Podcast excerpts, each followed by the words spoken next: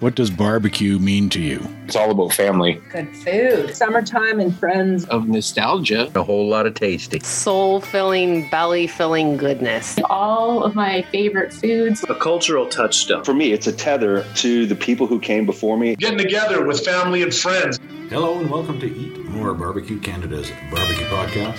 This is episode 222, and I am your host, Ryan Sanders. Thank you for tuning in, downloading, and listening in, however you make that happen. I'm on the road this week out on the east coast of Canada in beautiful Prince Edward Island, visiting my kid who is working as a butcher in Somerset. We had the opportunity to spend some time this, with this week's guest, Ranald MacFarlane, who owns Pleasant Pork one of a dwindling number of pork farms on the island. Ranald also operates a small dairy operation on his farm, and as you'll notice, he's not short on character. Thank you to Ranald for taking some time to visit and for showing us some island hospitality. Be sure to give Ranald a follow on Twitter at Pleasant Pork. This portion of the podcast is brought to you by the Motley Que 2022 Competition Bounty Program. For the last couple of years, Motley Que's amazing products have been winning awards in multiple sauce and seasoning contests like the best sauce on the planet. Competition barbecue cooks have also been receiving calls using Motley Q products at competitions all over the world, so this year Big Joe and Jess are looking to add to the winning.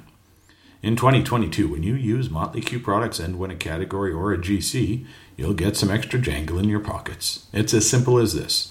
Use Motley Que products in a sanctioned competition and take some pictures or video as proof. When you win a category or GC, email Motley Que the proof, and they will send you $250 as a bonus for continuing the winning.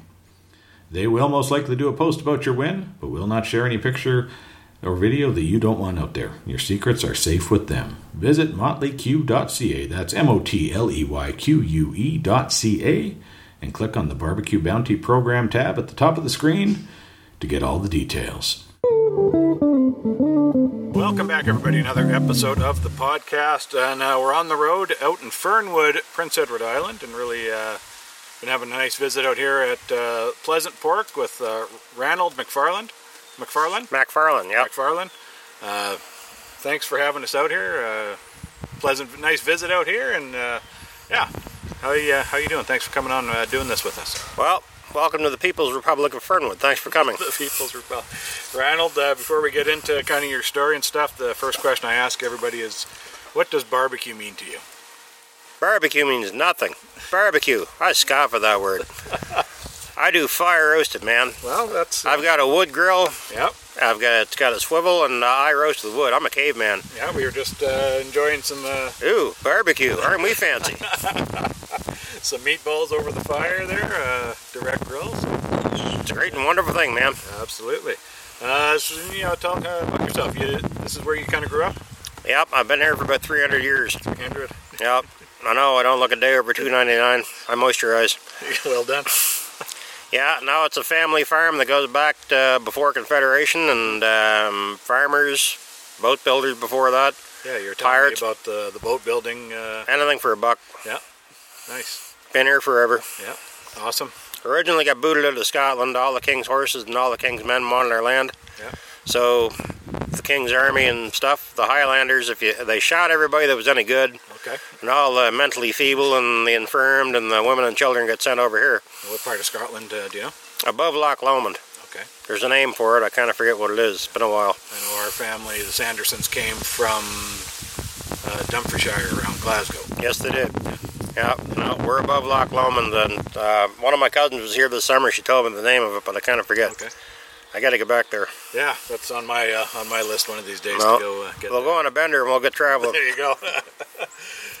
awesome. Uh, so tell me about the uh, the farm here. You've got uh, a few different things on the go with. Uh, well, it's we're a small farmer comparatively to the North American standard, mm-hmm. but um, the original farm was 100 acres. Mm-hmm. And I farm about 160 acres with everything that's owned, rented, begged, borrowed, and stolen.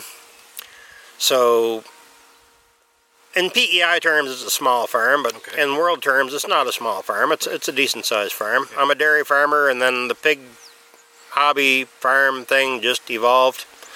It came out of necessity. I wanted good pork instead of the stuff you buy in the store, mm-hmm. and right to this day, I stand by that. I mean, the free range pork is fantastic pork. It's not certified organic. I have never been certified organic, and that has been fine with me. Certified organic is for people that you don't trust the food and you don't know where it's coming from, and there's no way for you to find out.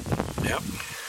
But I have people. I had a friend from Toronto that swears by my product, and he went back to Toronto with my product, with his, and he landed here with his girlfriend. She was a lawyer, and um, from Toronto, and she rolled her eyes. Yeah, yeah, I get it. You're quaint. And they left with this box of pork and went back to Toronto. And this guy said, "This is the world's best pork. Mm-hmm. It's the only park You got to know your pig." Mm-hmm. And the same girl landed in a year later at the farmer's market, and she walked out, walked up to me, and she said, "You bastard!" And I was like, "Huh?"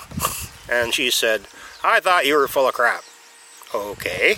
She said, We used your park and it was great park. And then my thing was every weekend I would go to the big box store and buy a roast of pork. Mm-hmm. Mom and dad, dad's favorite supper is pork supper, and every Saturday I made a roast of pork. So when we ran out of your pork, I went to the big store, the box store, and I got a regular pork roast like I always did. Mm-hmm. And then I went to do laundry and I came back and the whole apartment smelled like crap.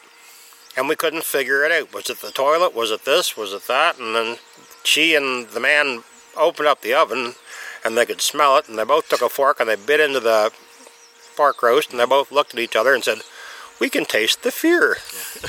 Yeah. Not your everyday factory free range pork is way better pork. The pigs that are well adjusted life and the meat is just plainly better. So this lawyer girl from Toronto was extremely mad at me because she said, So here I am. You ruined her. I had to find out where the farmer's market was. And then I had to go down to the farmer's market and find out who the pig farmer was. And I'm an adult. And I had to ask this man, Are your pigs happy? She was not happy. Oh, well, you know, but now she knows, right? But now she knows the difference. I mean, if you don't know, you don't know. But I mean, a lot of the stuff in the stores, if you don't know your own pig, yeah. you have to have a guy. You have to have. You have to know that this pig had some culture and some good times in its life, or it's not going to taste that good. Yep. It was ear- early on when I started doing this podcast, probably three years ago, three and a half years ago. Went out to uh, a farm just north of Calgary, pasture raised, free range, and we got got some of their meat after. And I remember cooking the bacon, and it was What a difference! yeah. I said this is what bacon should taste like. It, I had never hadn't ever tasted bacon like that. Filipinos buy pigs off me and they want my chickens. Like Filipinos, everything grows up in their backyard, and everyone in the Philippines, they have a wonderful culture of food. Or the And- and And their culture, to us, it's backwards. I mean, they still raise their own pigs, they still raise their own chickens, but they have a fantastic food. Yeah. What we consider backwards, and well, I mean, we get all our food from the from the big box store. Big box store food to them tastes like crap, and they come to me because they know the difference. Back in the old days, everybody had a guy. Every fall in PEI, we had a wonderful tradition. You had a guy for your beef, you had a guy for your pork, you had a guy for your fish. Before the big box stores, everybody had a guy, and the food was better. Now, to a very limited part of the population, my lovely assistant and I, we're your guy. You know, Yep. but you got to be in the top four percent, or I can't help you. Yeah. sorry, it's gonna cost you. Yeah. Yeah, it's a yeah, it's a, things have changed. It's, yeah, not, Immensely. not for the better. Not for the better, I don't think. But the more they change, I mean, there's opportunity here. sure. I have like now. I mean, I have like the the arrangement I have with the guy that does my butchering for me and, and does my meat cutting for me. I mean, the guy and I agree. I mean, I get the top four percent. He gets the middle of the road people. I mean, there are a lot of people that they just want cheap, and then there's the bottom twenty five percent in PEI that have to do their grocery shopping at the dollar store because they have to. Sure. And I mean, I can't help them. But there is those people that want something better, and and I mean, there's the environmentally allergic that have to know what's in their food. Yep. There are the affluent people that want something that tastes better because they can afford it. There are the greenies that want to save the world, so they want free range if they eat meat at all. And then there's just the the, the ethical people that uh, they just want to know that the animal was ethically treated. Yep. You know, and I mean, you're only going to get four percent, and when you look at these trade magazines where guys have farmers markets and all this specially crafted meat, and these stores do so, do so well, it's because they're in their Tri City area. Well, my Tri City area is, uh, uh, help me out here, Summerside. Summerside, yeah. That's about it. That's it. Yeah. Um, Main Street, Summerside, where that farmers market is, is one of the poorest postal codes in PEI, one of the poorest postal codes in Canada Really. because of the population and the and the, and the right where that farmers market is. Yeah. I've been told by a deputy minister. He said, "You're wasting your time there. It's one of the poorest postal codes in Canada." Hmm. And I said, "Yeah, but if I'm not there, who's going to be?" So people come in, and I do great business there, and I mean, I if I'm not there on Main Street doing something for people, and who the hell will? Yep. Yep. So So there you are. I've got a very good product. Yep. Is there any money in it? Not really. No. But I'm doing the right thing. Yep. I'm good. Yep. Income tax isn't a problem. There you go. So you got the pork doing that, dairy farm as well, Yep. and that chickens? I see. Is that just Well, those are my or- those are my wife's chickens. Yeah. Okay. There's a little bit of egg money. My daughter has uh, beef and chickens, and um, she does free range eggs. And there's a huge. She's got her own farm, and there's there's huge potential in that. Like she can't keep ahead of the free range egg thing, and she gets five dollars a dozen for free range eggs. Yeah, I've got a friend in Calgary who sells them for seven. Yeah, it's uh, like there's real markup on that. Yep. And the truth is, the free range eggs are cheaper because are out eating grass and bugs and living a healthier life. Mortality is lower. And really and truly, I mean, she's making good money on free range eggs. And she's got her own beef and she's got her own things on the go. And Yep. the apple didn't fall far from the tree. My daughter knows how to make money. Yep. Perfect. McFarland with Fernwood PEI's Pleasant Pork coming up after this, including an interesting story of what his ancestors did for work after they settled on the island over 200 years ago. This portion of the podcast is brought to you by our friends at Township 27. Township 27 develops, produces, distributes, and sells the highest quality pantry spices, herbs, spice blends, sauces, salad dressings, and condiments for people who love food. All of their products are produced by hand in small batches using only the highest quality ingredients to maintain the full flavor and freshness that their customers have come to expect. Township 27 has searched the globe looking for the finest ingredients to go into their products, and they are excited to share the bounty with you. All 20 Township 27 products are gluten free, cholesterol free, MSG free, and are pure, with no added fillers or preservatives.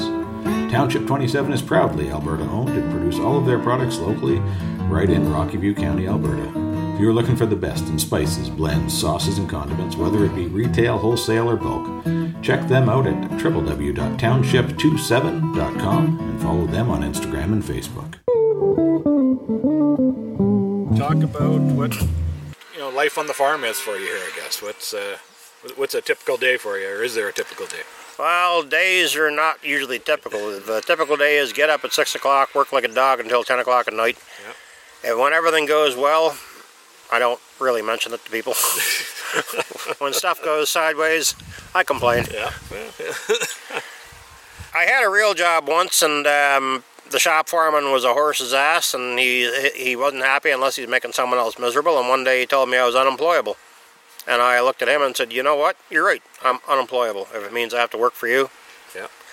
And every kid should get the hell off the farm for a while and get out in the field and see what the real world is like. And I mean, I did what I did, and then I came home.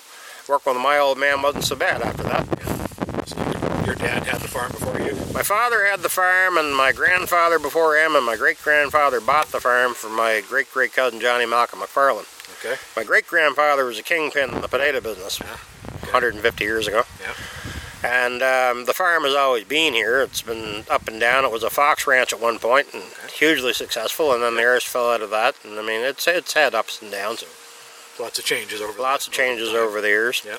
Lots of evolution, and now when I was born in '67, there was a dozen farms, 14 farms in Fernwood. Now I'm the last guy left. Wow. And all the, the the oil company and their contractors have all the land in Fernwood now. And I'm fine with that. Yep. They can they do their thing, and I do my thing. Yep. It's a kind of a dying, uh, bit of a dying breed. Then. Well, my happy little plan is someday I'll die and I'll leave all this land in a land trust for kids that want to farm. But I always encourage kids to get started. I Like, um, I'll give away a free cow or a free pig. Okay. There are, there are farmers out there who have children that don't know what they're going to do. And I mean, hey, if I can get, like, I have a neighbor up the road that started a farm. I gave him two bull calves, and then I gave him a pregnant pig. And um, the, so the boys could start into the pig business. And uh, I dropped off a rooster. And then um, mother was quite mad at me because she said she came storming out of the house. She said, "I don't like you. Every time you come here, there's a new animal." More animals. yeah. Anyway, but um, I will encourage these kids to try it, to do it. I think the most telling thing in the world, if you go to the United Nations Food Council, Food Sector, Food Department of the UN, they will tell you that 90% of the food in the world is produced by people with five acres or less. Hmm.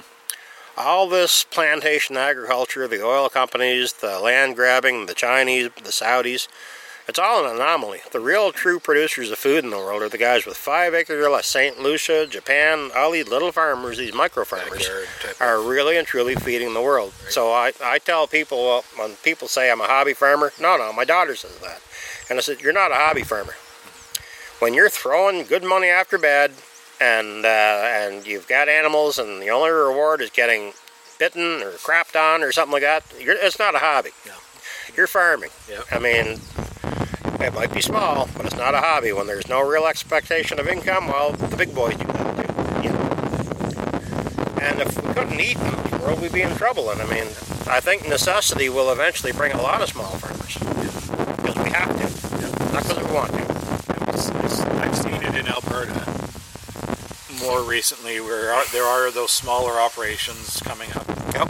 doing it free range, the pasture Yep. raised, just doing it a little differently, right? Uh, with the beef, the grass Well, fed. I'm in the National Farmers Union, and we do things a lot differently in the National Farmers Union. We don't buy into the mantra of bigger, bigger is better, and all that bullshit. I'll bet what you've noticed is when you think about these micro farms, these small farms, these new farms, what percentage of that is female? Um, not ex- well. There's one I can think of that's exclusively, but it, it the ones the other ones I know of are, are husband and wife. And the women are quite noticeable. Oh, absolutely, they're involved. Where if you go to the potato farmer conventions or the grain growers association or whatever, how many women go to that? Couldn't tell you, but I'm None. Guessing, uh, guessing, yeah. But if you go through Africa, where agriculture has really been a subsistence thing the whole time, who are the in, in Africa? Most of the women do all the farming, while the men don't really do a whole heck of a lot. Right. They're busy going to war, politics, or whatever, right? Mm-hmm. But what you will find is, what I find in the National Farmers Union is a lot of these small farms, BC, the market mm-hmm. gardeners, or whatever, the, the women are pretty well the dominant force there because they've got that nurturing side. We've Right. the industrialization has came and went, mm-hmm. and now we're back into the nutri cycle. Right. And I'm finding a lot of progressive, business-minded people end up being not the guys. Might be time for that. Eh? Well, it's just uh, I'm not saying it's a good thing or a bad thing. It's something I've noticed. I mean, I mean, when it comes to nutrient, it's how it's become. I mean, in, in Africa and um, BC especially, and you know, it's with farmer union. Yeah. Uh, like women have their own farms, and when, it, when it's a five acre farm, it's it's the women. When it's a fifty thousand acre farm, it's the man. You know, white old white guys drive tractors. Yeah. Women are gardeners. Yeah. Interesting. Yeah. Interesting. Uh. That trend. It is. It's uh, and I hope it's a trend that just completely takes over. I mean, Some company there. the background commentary. Yeah.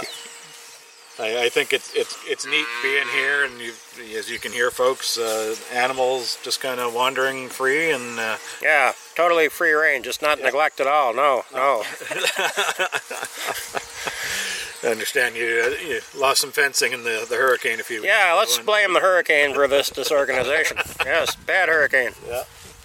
Uh, speaking of that, uh, of course, Fiona blew through here a few weeks ago. Yep. You lost some trees. and- Well, we, I lost trees and fences, and I mean, I'm a huge believer in planting trees, Ryan. I've been planting trees since I was a kid, and I'm surprised the extent of the damage, like even young trees that were destroyed. But there's damn all we can do about it. I mean, I'll plant more trees. Yep. I'm planting a big woods down here on the east side because when I lose this war to the environment, I'm going to lose on the eastern front. Now, the last big blow we had from Fiona was northwest, which surprised me. We never get 140k from northwest. Okay, kind of And, and, and it blew in some doors and it blew down a lot of trees, and like we've never had that wind direction that bad before. no, okay. So the climate is changing. I'm Yeah. the world is going to hell. I'm just doing my best to not make things worse Yep. Take care of your little corner of it.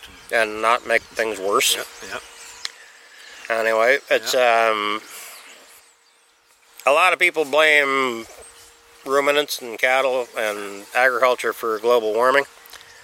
And that's not the culprit. The culprit is when you take all the cattle and everything, you put them in barns, and, and there's a lot of electricity and diesel and like cement and all this. Putting all these animals in barns is what's driving up the carbon footprint on meat. Yes. Yeah. Yeah. The free range. If you really, if you really want to get into it with a Green Party person, you can point out the fact that before, when the first wave of immigrants came across the Bering Strait, the first people came to North America, there were billions of ruminants here. There was a caribou herd the size of PEI. There was three types of bison, ten types of deer, the caribou, the elk, the moose, the everything. Mm-hmm. All these ruminants going around burping, pissing, shitting, farting. Yep. Billions of ruminants. But we've taken all the wild ruminants and eliminated them, and we've replaced them with ruminants in barns. Mm-hmm. Therein lies the problem. Now, if we put everything back out in the grassland where the nitrogen cycle gets back to nature, and there's no artificially produced nitrogen, there's no diesel involved in hauling manure and feeding the animals. If you get into the sustainable, and there is sustainable meat, Yeah. Absolutely. you know, absolutely, but you got to know your meat. Yeah. And um, David Suzuki and I get into it over that once, and he preaches vegetarianism. I preach know your meat. That's the difference. Yeah. Regenerative farming. Regenerative. Absolutely. Yeah. Sustainable. Nitrogen capture. Um, it, it all it all makes complete and total sense when you when you when you think back to the 30s when we get into the business of burning fossil fuels. That's when efficiency and the efficiency of keeping animals in barns and stuff like that came along. And I mean we've we've de-evolved as far as I'm concerned, but we've been striving to make stuff cheaper. and I'm Cheaper, sorry, More of it and cheaper. more of it and cheaper, and and the the cost have been environmental. Anyway, that's why I use I use a wood grill. I mean, I scoff at people that use propane. I mean, you're killing the planet. You know, sorry, but you know, I know Hank Hill would be mortified. But Cool, yeah. yeah, So, um, looking and you, you talked about the, the, the, boat barn here that took some damage. You were telling me the story about the boat barn before. well, and 300 years ago, that my old barn used to be a boat shed down there in the sand dunes. Mm-hmm. And when the Irish fell out of boat building, they moved it up here. Yeah. But it was built by boat builders. It's got dog legs and mortises, and it's built so solid it never moved an inch during the big hurricane. So how did it get moved here? They put it on. They cut it in half, Okay. cut it in two sections, and they put it on skids, and they use what's called a capstan, Yeah. where they put a post in the ground, and they use a horse with a lever Okay. and a rope, and it pulls the skids. So they Yep. pull the skids, Okay. the barn moves so far, then they dig another hole Redo it. and redo it and redo it. It, probably took all summer to get one. say that would have been a process. I- Yeah, yeah, It uh, it would take a while. no doubt, because it's a not, But not back small in barn. but back in the old days, I mean, the old guys knew how to move stuff and they knew how to build stuff. Inter- Yeah, so you're just to go back. You're talking about the boat business, the boat building business, and how that worked. I thought it was fascinating with the oak, and maybe kind of tell that story. Well, that um, that used to be the boat shed, and, and my family were boat builders 300 years ago, and they would build, cut down the red oak, and they would build boats. And then they would fill the boats full of dimension lumber, and then in the spring they would cast the boats into the water out of the building, put up the masts and the rigging, and then they would take those boats to England, and it was called shipbreaking, like those boats made of red oak. Mm-hmm. They would auction the boats off. The furniture builders and the wood suppliers would get a hold of those boats, break them down, Yeah. and make them into furniture wood and stuff like that. But that that was how you got the wood to England. Was Yeah. you made it into a boat, and filled it up with more wood. filled it with more wood, took it over there, and then if people didn't want the actual boat, they would buy the boat just to break it down and use it for the wood. Fascinating. They used they were rough boats. They were extra thick planks and Yeah. extra thick everything because the wood would get reused. Yeah, you didn't weren't worried about it, right? No, Yeah, it just had to get trip- there. One trip. Yeah. Yeah. Oh, that's fascinating. Interesting. Things. Uh, Well, yeah. there, there's a lot of history in the Maritimes that goes back way, way, way, way back. And I mean, if you don't know, you don't know. But I mean, it's um, it's amazing how many kids don't know their own histories. So, Ranald, what uh, what's uh, down the road for you here? What do you see the the farm becoming? October 5, 2027, I, I retire. I'm 60 and that's it. I'm done. Okay. I will do what I want to do, go where I want to go. It's great to be able to work past 60, but I'm not going to have to. Yeah. I'll become the old man on the porch. I've got two boys that are somewhat useless. If they decide to be farmers, that's great. And if not, I'll just give this farm, I'll put it in the land trust, and some other kids can farm with it. Nice. But my kids are not going to sell it to the oil company and party till the money's gone. Yeah. It'll be in a land trust, and if kids want to use it, if somebody wants to start up a meat shop or milk cows or whatever, if nobody wants to milk cows, I'll get rid of the milk cows. But I mean, but um, anyway, I don't need money. Yeah. Money has no value to me. I have my own little cashless economy, and when I turn 60, I will have pretty well worked myself to death by then, and why work anymore? There are some people that have to work until they die. I will not be one of them. Anyway, my only thing I have to do now is build a great big machine shed to put all my John Deere toys and all the tools and equipment away in, and um, and so all that stuff is there for if I want to use it or the kids want to use it or something. And when everything's all packed away and preserved, then I can go sailing or golfing or whatever I want to do. Whatever it's uh, Yep. I hear Calgary's nice. Yeah. mostly. Yeah. Uh, the grains and stuff you grow is that just for your own? Like you see, the you got some corn here, Yeah. Now the well that just for your own use. the cornfield is for the pigs. The we'll fence that off, and the pigs will live in the cornfield and eat all the corn. Right. And then, uh, yeah, we grow all our own corn and grain. We try to. I buy a lot of feed grain too. I grow all my own hay, all my own silage, and I sell a lot of hay because, like, I've got a few special people in my life that need horse hay, and I look after them. And horse hay is cash. Horse people are crazy about spending money on their horses, so you know, I don't mind making a little horse hay for them. So primarily, you're just growing crops for your own. for the cows. Yeah, there's a lot of pasture and um, and pasture and grass, and the cows just basically look after themselves. And all summer, I rotate the pastures and cheap feed. Cows are happy. awesome. Anyway, we do a little bit of grain and a little bit of straw, and it's, it takes a surprising amount of critical mass to run a little farm. Even if, you're, you're, I'm only milking about 18 cows and less than 100 pigs, and it's surprising the grain and the straw and everything you go through. Yeah, I'm, uh, yeah. It's just um, That's what they do, right? They just eat. if, if they eat. Yep. Yeah, but um, we burn surprisingly little diesel. Like when you pasture your cows, and then like for the little bit bit amount of stuff we do, I mean, we don't burn a lot of fuel. I mean, the tractors. There's one tractor works every day, but for the most part, there's very little intensive cropping going on. Mostly the cows just chew the grass off, and we make one cutting of hay and combine some grain. That's it. Spread a little manure. Yep. Awesome. Yep. Uh, you, mentioned you were on Twitter. Do you want to put your Twitter? Uh, Oh, sure. You can look me up at Pleasant Pork. At Pleasant Pork. All right. Put that out there. Yeah. Give me a follow. If there's any old fossils out there that are on Twitter,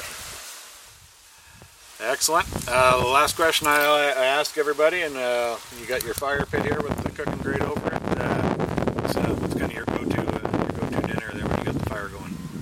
flat fire roasted meatballs, my friend. Is that the one? Yeah. That's the one. No. That's my go-to. If you haven't had wood-fired fire roasted meatballs, you haven't lived.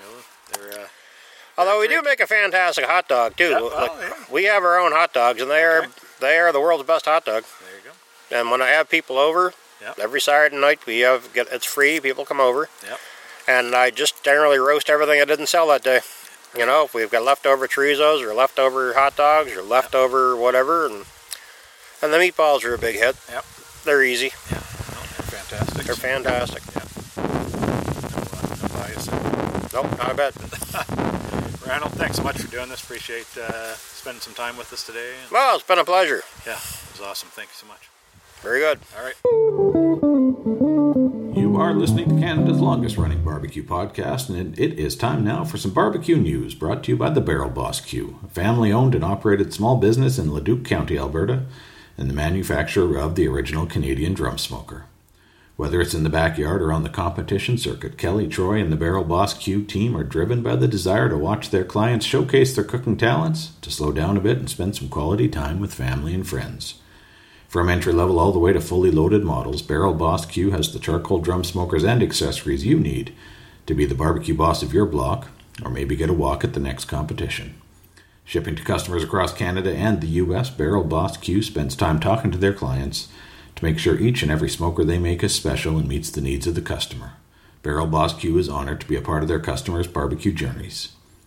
You can follow them on Facebook and Instagram and visit them online at barrelbossq.ca. That's barrelboss, the letter Q.ca, to see the whole lineup and tell them you heard about them on the Eat More Barbecue podcast. I mentioned the American Royal last week and the great results some of our Canadian friends had at that event and also down in Mexico at the Monterrey Barbecue Festival, but I didn't mention the amazing accomplishment by the QU team at the Royal, doubling up and winning both the Invitational and Open competitions. What an amazing uh, accomplishment! Uh, 250 teams in the individual in the Invitational, over 500 teams in the Open. To be on your game uh, that dialed in two days in a row is truly amazing. This was uh, the first time that's ever happened, and yeah, like I said, truly amazing. I'm working on scheduling an interview with Grant from QU and hope to have that for you maybe next week if we can get everything. This weekend, October 14th and 15th in Lynchburg, Tennessee, it's the Jack Daniels Invitational Barbecue. And then November 11th through 13th in Gadsden, Alabama, it's the World, the KCBS World Invitational Barbecue Comp- Contest. We have some Canadian teams setting sail for both of those, so we'll be keeping an eye to see how everyone did. I mentioned in the opening that I've been out in Prince Edward Island this week, noticing there isn't a ton of barbecue out here uh, that I've been able to find, but I'm sure that will change with time. With some time, Summerside does have a barbecue food truck that unfortunately was closed for the season while I was here, but we are going to be setting up a Zoom interview uh, with them and bring you their story sometime soon. It was Canadian Thanksgiving this past weekend, and it was awesome to see all of the grilled and smoked turkeys everyone was cooking. Since I was traveling, we'll be doing our bird this coming weekend, so keep your eyes peeled on the Eat More Barbecue Instagram at eat underscore more underscore barbecue with a C to follow along. I'm always looking for guest ideas for the show, so email me at eatmorebarbecue at gmail.com if there's someone you'd like to hear from. You can find me online at www.eatmorebarbecue.ca and also at www.albertabbqtrail.ca. You can check out the listing of barbecue restaurants here in Alberta and then get on out there and show them your support. If you're not in Alberta, get out to your local barbecue joint and give them some love. Thanks to Alan Horabin for the great music on this and every episode of the Eat More Barbecue podcast. That's a wrap, everybody. See y'all next week and keep on smoking.